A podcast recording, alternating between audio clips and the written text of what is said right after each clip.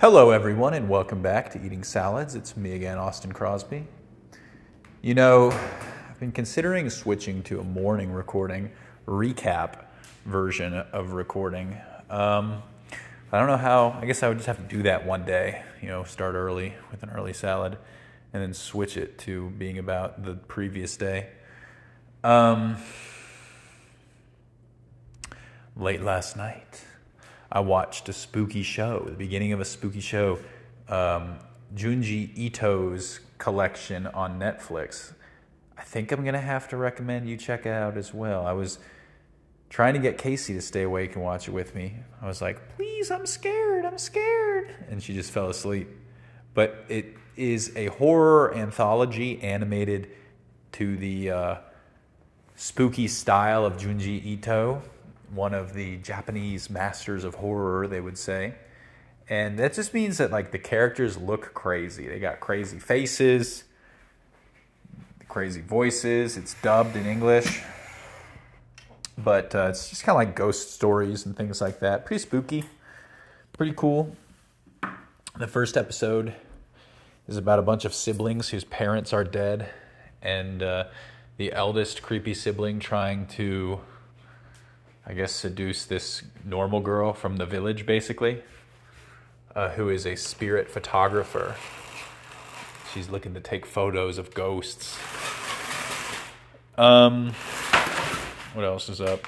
Kind of a cold day today. We went on a walk to look at the prairie dogs, and the prairie dogs were playing in the snow, which I think is somewhat magical, right? That they would like that, that they wouldn't just stay in their little holes. They, uh, pop out, run around, do their little barking. Also, at one point we were looking at the field and there was probably four prairie dogs, four or five in our direct vision. We had this thought, you know, how many of them are below ground? When you can see four or five, are there 30? Are there a bunch of little babies down there? We don't really know. Um, what else? Salad today, tuna salad. Casey actually made some little hand rolls. That was pretty cool. Um, messy little lunch that we had. Been a low key day. My parents, as I've mentioned before, I'm sure, are about done building their new home. They're at the point where they're putting in flooring. And I guess that they had uh, the flooring guy like walked off the job today who was like halfway through a room and it was he was doing it crooked. Apparently he he blamed it on the materials and said that all the materials were bad. And then he left to go to lunch and took all of his tools with him. And they went and grabbed a level, a laser level, and they shot it across the room and his flooring was off by a half an inch across the whole room.